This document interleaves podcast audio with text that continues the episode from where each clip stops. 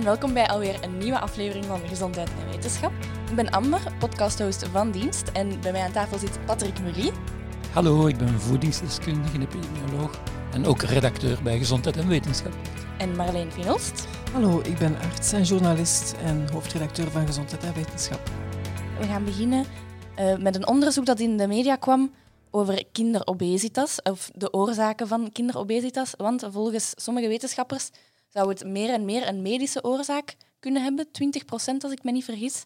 Um, Patrick, klopt dat ook dat dat zo is? Wel, dat was een zeer opmerkelijke studie natuurlijk. Hè, want oorspronkelijk dachten we altijd dat ongeveer 5%, 1 op 20 bij kinderobesitas te wijten is aan medische factoren. Ik denk aan geneesmiddelen, aan andere uh, problemen die kunnen leiden tot obesitas.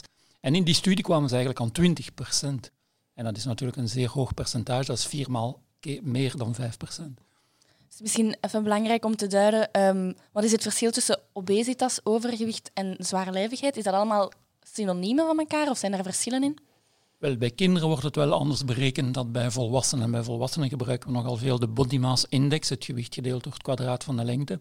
En als je tussen 20 en 25 zit, zit je goed. Tussen 25 en 30 zit je in de categorie overgewicht. En boven de 30 uh, eh, zit je dan in de categorie uh, obesitas of vetzucht. Dat zijn andere woorden die daarvoor gebruikt worden. Wij gebruiken meestal het woord obesitas.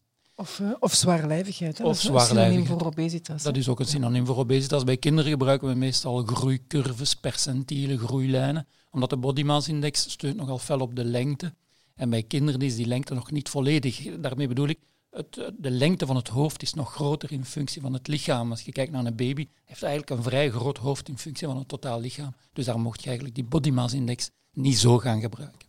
Nee.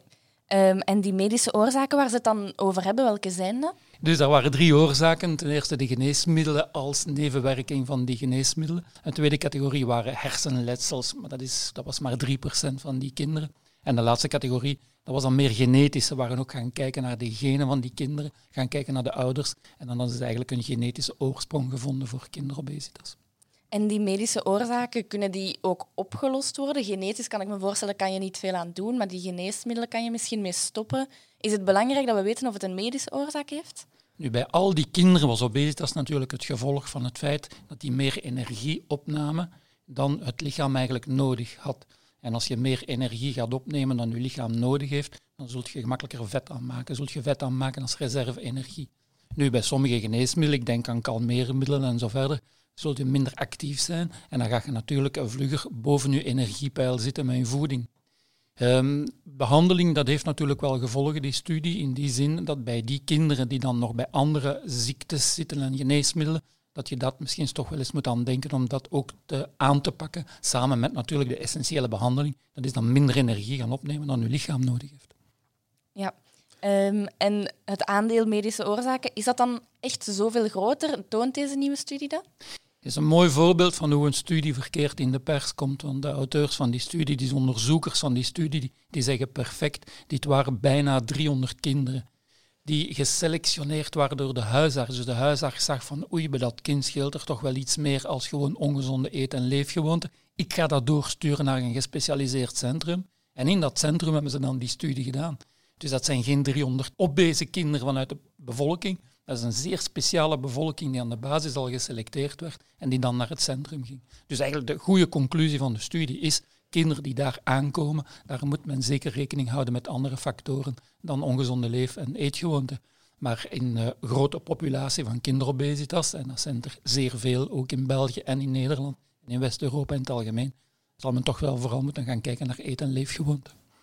Ja, want was het, het was op zich wel een goede studie, als ik het zo begrijp. De studie was zeer goed, maar die kwam verkeerd in de pers. Want in de pers trokken ze conclusie voor die ganse groep van kinderobezen. En dat is fout. Het is voor een zeer speciale, specifieke groep waarop die studie gedaan werd. Ja, want je kan denk ik wel zeggen dat uh, meestal verkeerde eet- en leefgewoonten aan de basis liggen van uh, zwaarlijvigheid of obesitas.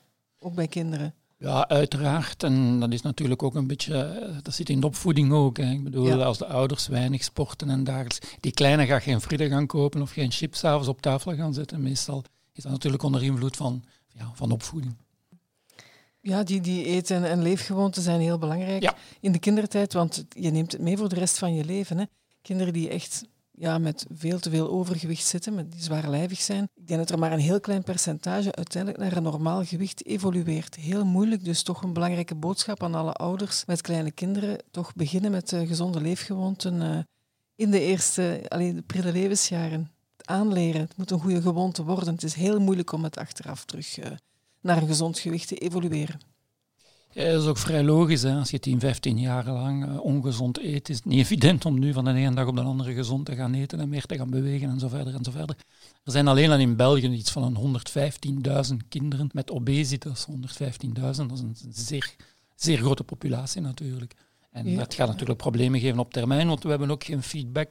Obesitas, ik ben 62 jaar. Als iemand in mijn jeugd obese was, dan was die al 50, 60, 70 jaar. En die had er dan na 10 jaar gevolgen van. Natuurlijk, als iemand van 10 jaar al obese is, wat gaat dat geven aan 50, 60 jaar? Dat weten we niet.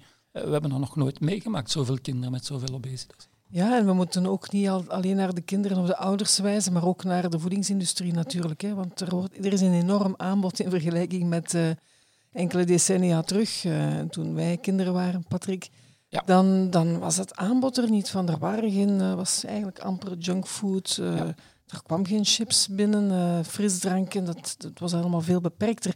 Dus het zijn niet de ouders, maar het is ook de industrie, de voedingsindustrie, die daar toch wel uh, erg in de fout gaat. Hè.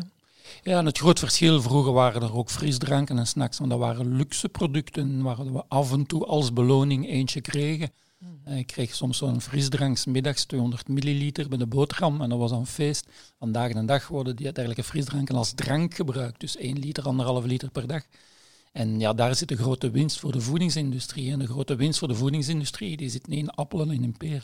Ja, en die verpakkingen zijn ook altijd groter geworden, denk ik. Ik herinner mij mijn jeugdjaren, zo'n kleine pakje chips. Hoeveel zat daarin? 30 gram, denk ik. Ja. Nu die megapakken ziet, ja, die geraken ook leeg als men ze open doet. Hè.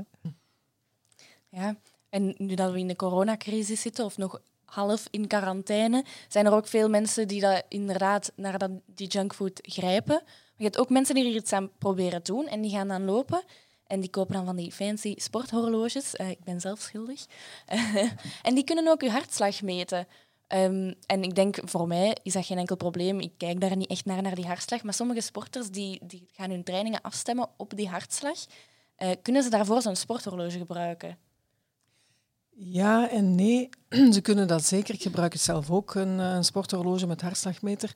Eh, wanneer ik ga lopen, nu die hartslagen met een hartslagmeter, zo'n polshorloge, die zijn niet zo nauwkeurig. Er was ook een, een onderzoek dat uh, de voorbije maand in de media was, dat, is dat die hartslag die gemeten wordt redelijk afwijkt van de reële hartslag. Men heeft dat gewoon gemeten met een vijftigtal mensen.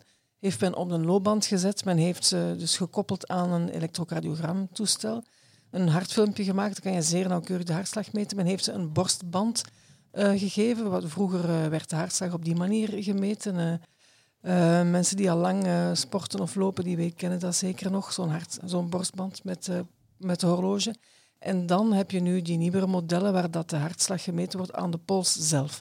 Men heeft al die dingen met elkaar vergeleken en gezien dat de borstband eigenlijk vrij nauwkeurig is en overeenkomt met het EKG, met het elektrocardiogram. Maar die, die polsmeters die zijn eigenlijk redelijk onnauwkeurig. Die kunnen er 20 slagen onder en 20 slagen boven zitten. Dus dat is toch al een groot verschil. Die polsslagmeters zijn niet zo nauwkeurig. Het is goed om op het einde van een fietstocht of, of, een, of een loop, om dan te kijken, dan heb je wel een redelijk idee van je gemiddelde hartslag. Maar uh, op het moment zelf, als je dat ziet uh, hoog gaan, uh, niet in paniek geraken, even stoppen en zelf je pols meten. Hè. Jezelf vinger aan de pols en, en tellen, te kijken of het wel klopt. En hoe belangrijk is die nauwkeurigheid voor mensen zoals, zoals jij en ik? Um, als er twintig slagen boven of twintig slagen onder zit, is dat heel erg? Nee, nee. Ik denk, uh, beschouw dus echt maar als je gaat, zwaar gaat trainen, uh, oké, okay, dan, dan kan het wel nuttig zijn om dat in de gaten te houden. Of mensen met een uh, hartritmestoornis, die uiteraard ook. Maar voor de, de, de doorsnee burger die een rondje gaat joggen, is dat eigenlijk meer een gadgetfunctie dan echt dat je er echt iets aan hebt. En wat is een te hoge hartslag? Is dat voor iedereen anders? Is daar een algemene standaard? Dat is voor iedereen anders. Hoe jonger dan je bent, hoe hoger dat je hartslag kan gaan. Bij het ouder worden neemt die maximale hartslag wat af. Hangt ook van je conditie af. Hangt er ook van, ja, dus dat is, dat is eigenlijk individueel bepaald. En kan je van de hartslagmeter van je horloge afgaan? Ehm, als je bijvoorbeeld ziet het is consequent te hoog, moet je dan naar een dokter gaan? Zijn daar problemen misschien? Ik zou dan in eerste instantie zelf uh, tellen, zelf uh, je pols nemen. En dat is eigenlijk een veel betrouwbaarder beeld dan je polshorloge. En als dat normaler is of, of, veel lager is, dan moet je zeker geen zorgen maken. Ik denk dat die hartslag dat natuurlijk ook wel, uh, wordt ook veel gebruikt, niet alleen om die maximale het hartritme te kennen, maar ook om in de ideale trainingszone te zitten. Ja, en als je er dan 20 naast zit, ja. ja. dan zit je eigenlijk denken dat je in de ideale goede zone zit, maar je zit er volledig naast. Absoluut. Dus dan, als je dat echt wilt trainen met uh, hartslagzones, dan kan je beter een borstband gebruiken. Dan, dan is het zeker nauwkeuriger. Ja. Trouwens, in wetenschappelijk onderzoek wordt hartslag minder en minder ook gebruikt voor uh, energiebepaling, hoeveel calorieën dat je verbruikt. Want onder andere die formules worden ontwikkeld op een bepaalde kleine populatie, 20, 30 man op een loopband. En dan gaat men die formules voor iedereen gaan gebruiken. Ja, je zou die eigenlijk alleen mogen gebruiken op die populatie die bestudeerd werd. Ja. ja.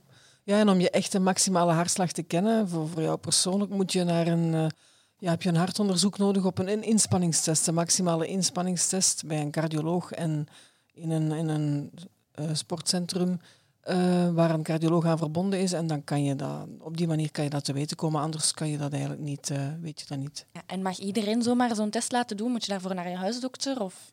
Ja, maar dat kost wel wat. Hè. Dat is ja. helaas. ik denk, uh, je mag dat natuurlijk laten doen als je als, als, sporter. En zeker mensen die wat ouder zijn en nu, nu met de quarantaine, zijn er misschien wel een aantal die zo de 40 voorbij zijn en nooit gesport hebben en nu plots wel in gang schieten die, voor hen is het zeker wel raadzaam is naar, om eens naar een huisarts te gaan en eventueel doorverwezen te worden uh, voor een harttest. Dat is misschien wel nuttig, ja. Dat is heel nuttig, want eigenlijk moet je niet veel trainen, maar je moet goed trainen. Dat is een groot verschil. Efficiënt trainen, dat wil zeggen een efficiënte hartslag. En dat is dan in die bepaalde zone? Dat is in een bepaalde zone waar dat je zuurstofverbruik en uh, zuurstofinname ongeveer gelijk is. En dan zit je meer in, in de uithoudingszone. Maar dat is al voor gevorderden, denk ik, Patrick. ja. Als wij gewoon gaan lopen, dan... Voor, uh... voor beginnelingen is de praattest ook niet slecht. Ja, Zo, hè, zolang als je rustig kan praten tijdens het lopen, zit je goed. Hè. Ja. En als je echt buiten adem bent, dan ben je te snel, te snel aan het lopen. Dan is eigenlijk... En als je kan babbelen. Te snel aan het lopen. maar als je kunt babbelen tijdens het lopen, dan is eigenlijk een goede test om te weten van oké, dit is een goed tempo, een rustig tempo. Wat we ook steeds meer zien in het straatbeeld uh, zijn uh, mondmaskers en wegwerphandschoenen. Uh, mondmaskers worden aanbevolen door de overheid op het openbaar vervoer en wanneer je niet voldoende afstand kan houden. Maar wegwerphandschoenen heeft eigenlijk nooit iemand het over gehad en toch beginnen we dat spontaan allemaal te dragen. Is dat iets nuttig? Ja, ik hoop dat we het niet allemaal eh, beginnen te dragen. Ik, ik doe het in, in geen geval.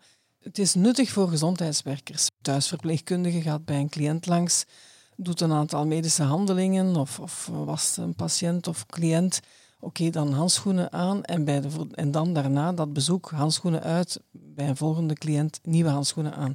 Voor artsen hetzelfde. Maar je ziet ook meer mensen die naar de supermarkt gaan en die ook wegwerphandschoenen aan hebben. Dat is totaal uh, nutteloos. Waarom? Je kan alleen maar besmet geraken met het coronavirus wanneer je de virussen in je neus of in je mond brengt. Dat gaat niet door de handen, dus handschoenen hebben daar al geen zin. Dus kom je met je hand aan je neus of mond, dan kan je jezelf besmetten als er virussen op je hand zitten. Of dat je nu een handschoen draagt of niet, dat maakt geen enkel verschil. Die virussen glijden daar niet af. Die handschoenen kunnen evengoed, zoals je handen, vol met virus plakken. Dus ja, voilà. Dus het heeft geen zin om, om handschoenen te dragen. Bovendien, zou het risico kunnen bestaan dat mensen denken van oh, ik heb handschoenen aan, dus ik ben beschermd, ik moet mijn handen minder wassen. En dat klopt niet, want bij het uittrekken van handschoenen waar virussen opplakken, dan moet je zeer voorzichtig mee zijn dat die virussen niet overgaan op je handen gewoon. Dus dat is eigenlijk een, vraagt een, uh, een hele techniek om uh, wegwerphandschoenen uit te trekken zonder ze echt aan te raken aan het oppervlak. Niet evident.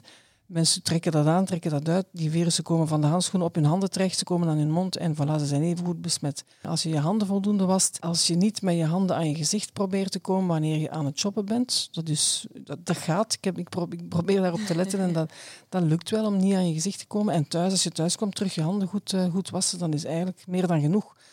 Bovendien toch ook wel, uh, ik zie heel wat wegwerphandschoenen gewoon op, grond, op de grond liggen uh, in de goot. Ik vind dat wel heel erg Dat kan ook niet de bedoeling zijn natuurlijk om daar, om daar een afvalberg uh, van te maken. Bij de mondmaskers zien we dat ook bijvoorbeeld mensen die zeggen ja, maar ik kan hier niet goed door ademen, dus ik laat mijn neus vrij. Dan is het nut natuurlijk ook helemaal weg. Hè? Ja, en we mogen niet vergeten dat die mondmaskers vooral bedoeld zijn om anderen te beschermen wanneer we zelf besmet zijn. We weten het niet altijd. Hè. 40% van de mensen met een coronabesmetting krijgt geen symptomen. Ja, zij ademen het virus toch uit of, of hoesten het uit beter. Dus eigenlijk is het vooral om anderen te beschermen. Terwijl mensen de indruk hebben dat ze zich, zichzelf uh, beschermen. Dan uh, het, het laatste onderwerp voor vandaag. Ik heb nu al schrik voor de haatmails die we gaan krijgen. Um, Oei. Ja, ik stel, ik stel voor dat we geen positie innemen, dat we het gewoon gaan hebben over waarom dat ze zo streng willen reageren bij Katjeli. Um, en dat is die hondsdolheid, dus die, die mogelijke besmetting met hondsdolheid. Um, wat is dat juist? Ja, toch even erbij zeggen dus dat, dat Lee een, een klein eh, katje is dat door een uh, Vlaamse studenten werd binnengebracht vanuit Peru. En dat mag niet. Dat mag niet. Daar zijn internationale regels voor, wetgeving rond in heel de Europese Unie. Waarom mag dat niet? Omdat er een risico is dat je daarmee hondsdolheid of rabies binnenbrengt in Europa. Europa heeft enorm veel moeite gedaan om die hondsdolheid uit te bannen, uit te roeien. Dat is heel moeilijk, want heel veel dieren zijn daarmee besmet. Vooral in de derde wereldlanden, Afrika en Zuidoost-Azië, maar ook nog in Zuid-Amerika, dus ook nog in Peru. Dus men mag daar zomaar geen dieren uit meebrengen, want het is een bijzonder gevaarlijke virusziekte. en dat is gewoon de wet. Mag niet. En wie het toch doet, dan moet het dier, uh, laat men het dier inslapen, zoals men zegt. Maar ja, we weten het, de studenten heeft het verstopt ondertussen. Uh, er hangt een dwangsom boven haar hoofd. Er is een rechtszaak aan de gang. Er zijn heel wat mensen die, daarvoor, die het opnemen voor, voor de kleine kat. Ik denk dat men niet goed beseft wat een enorm risico dat die, die hondsdolheid is. een verschrikkelijke ziekte trouwens. Ja, want bij hondsdolheid, ik denk spontaan aan van die cartoons met honden die dan schuimen uit hun bek en een beetje agressief zijn en blaffen. Maar daar blijft het niet bij. Dat is, eigenlijk hebben mensen en, en dieren dezelfde symptomen. En ja, we zeggen hondsdolheid. kwart van de mensen die ermee besmet geraken in de wereld, is dat, dat gebeurt door hondenbeten, maar dus ook likken, krabben van katten die, uh, kunnen, uh, die besmet zijn, die brengen het uh, virus over. Ja, en effectief, 80% van, in 80% van de gevallen zijn de symptomen dat je je speeksel niet meer kan wegslikken en dan krijg je schuim, schuim op je mond. En wat ook zeer rakelig is, dat is dat uh, mensen die dat krijgen, uh, dieren trouwens ook, maar laten we even over de mensen hebben, dat, uh, dat je een hydrofobie krijgt, ontwikkelt. Je angst om te drinken. Dus telkens als je water ziet of vloeistof, dan schieten jouw slikspieren in pijnlijke krampen. Je kan niet meer drinken. Uh, je kan je speeksel niet wegslikken, dat is zeer pijnlijk. Ja, het is, het is, een, het is een verschrikkelijke ziekte die ook altijd eindigt in, in, in de dood. Je gaat in coma en je overlijdt. Er zijn wereldwijd een tiental gevallen beschreven van mensen die hondsdolheid overleefd hebben. Die zijn ook allemaal zwaar gehandicapt, want hondsdolheid tast de hersenen aan. Dus het is een, een heel akelige ziekte. Men heeft, hoe heeft men dat hier buiten gekregen? Dat is door honden en katten massaal te vaccineren tegen rabies. En, maar dat, dat wordt niet gedaan, of veel te weinig, in de ontwikkelingslanden. Waarom niet? Omdat men daar gewoon de middelen niet voor heeft. Dat gaat niet. En als ik denk, ik ben zelf uh, vorig jaar uh, in Chili geweest. Uh, landen, in die landen lopen uh, massaal veel honden op straat. Hè. Dus er worden zeer veel kinderen gebeten in die landen waar veel honden loslopen. En daar heb je heel veel hondsdolheid. Er overlijden jaarlijks nog 66.000 mensen aan hondsdolheid, vooral kinderen jonger dan 15 jaar. En men neemt aan dat dat een zware onderschatting is, dat er nog veel meer zijn in werkelijkheid. Maar ja, zo'n kinderen overlijden snel en men gaat dan niet altijd onderzoeken wat is nu precies de doodsoorzaak. Maar dat zijn nogal eens hondenbeten. Ja, en het erge is eigenlijk, je wordt vandaag gebeten en eigenlijk het is pas na twee, drie weken of zo dat je de, echt de symptomen krijgt en dan is het te laat. Ja, meer nog, eh, Patrick. Dus de, de incubatietijd is 20 tot 90 dagen. Dus je kan na drie maanden plots ziek worden. Dan is het te laat. Dan is het te laat. Men, men heeft een vaccin. Wie, wie wordt er gevaccineerd? Dat zijn boswachters, dierenartsen, studenten diergeneeskunde en vrijwilligers die met vleermuizen werken. Want welke diertjes hebben het ook? Oh, vleermuizen. Dus vleermuizen brengen ook uh, over. Uh, dus die mensen die met die dieren in contact komen, worden uh, gevaccineerd. En ik, ik denk dat ook de honden en katten nog altijd wel uh, gevaccineerd worden. Ik ben niet zeker.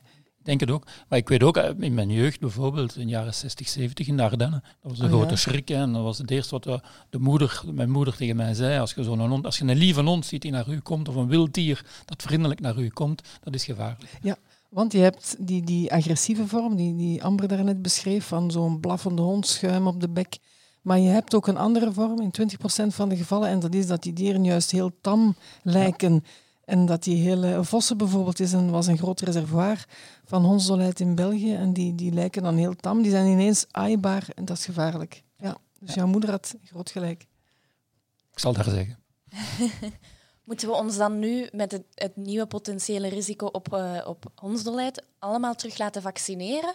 Of gaat het niet zo'n vaart lopen?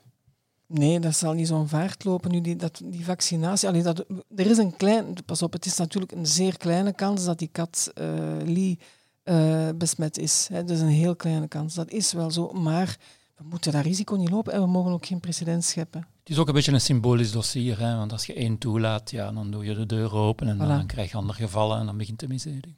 Ja, ja. En die vaccinatie, eh, dat, dat is eh, een hele reeks van spuiten. Dus eigenlijk worden mensen met een verhoogd risico, ik heb ze er net op, opgesomd, hè, eh, zoals dierenartsen worden eh, gevaccineerd, twee spuiten, met een tussenper- tussentijd van een week, denk ik. En dan heeft men, is men nog niet immuun, maar heeft men het, eh, het immuunsysteem voorbereid. Ehm, want dat virus, dat rabiesvirus, is een heel slim virus en dat misleidt het immuunsysteem. Ehm, heel moeilijk te pakken te krijgen. Dus mensen ontwikkelen eigenlijk te, veel te laat antistoffen en daarom gaat iedereen dood eraan. Dus vaccinatie, twee spuitjes als je risico hebt. En wanneer je gebeten wordt, of een verdachte krab of van, van een kat of van een hond, dan geeft men, moet men verder vaccineren, onmiddellijk, liefst binnen de 24 uur, met nog eens vier injecties op een bepaalde tijd. En dan, oké, dan is men safe. Maar ja, je moet dan ook zeer snel, stel je zit ergens in Afrika. In Afrika komt het nog meer voor dan, dan in Zuid-Amerika. Je wordt daar gebeten door een hond. Ja, je bent daar op trektocht. Ja, wat doe je dan? Hè? In die landen heb je niet overal van die vaccins beschikbaar, dus dat is toch wel, toch wel een risico. Maar iedereen vaccineren, da- daarvoor zijn er niet voldoende vaccins. Men vaccineert alleen de risicogroepen, dat, dat is eh, genoeg. En men neemt die maatregelen, quarantainemaatregelen. Hè. Dus zo'n kat, die kat was gevaccineerd in Peru, maar die moet dan nog eens een maand blijven om te kijken of ze antistoffen ontwikkelt. En dan nog eens 90 dagen om zeker te zijn. Dus dat is een hele procedure. Die is niet gevolgd en die wordt vaak niet gevolgd bij gebrek aan middelen. Ja, de conclusie is dan beter die kat kinderen laten. Hè. Als er meer- minder problemen gaat en meer overlevingskans voor die kat. Ik denk dat het voor die kat ook beter was geweest. Hè. Ja. Ehm, dat was het weer voor deze maand. Bedankt voor jullie bijdrage, Marleen Finolst en Patrick Mully. Ik vond het heel fijn dat jullie er weer bij waren. En dan zie ik jullie graag terug volgende keer.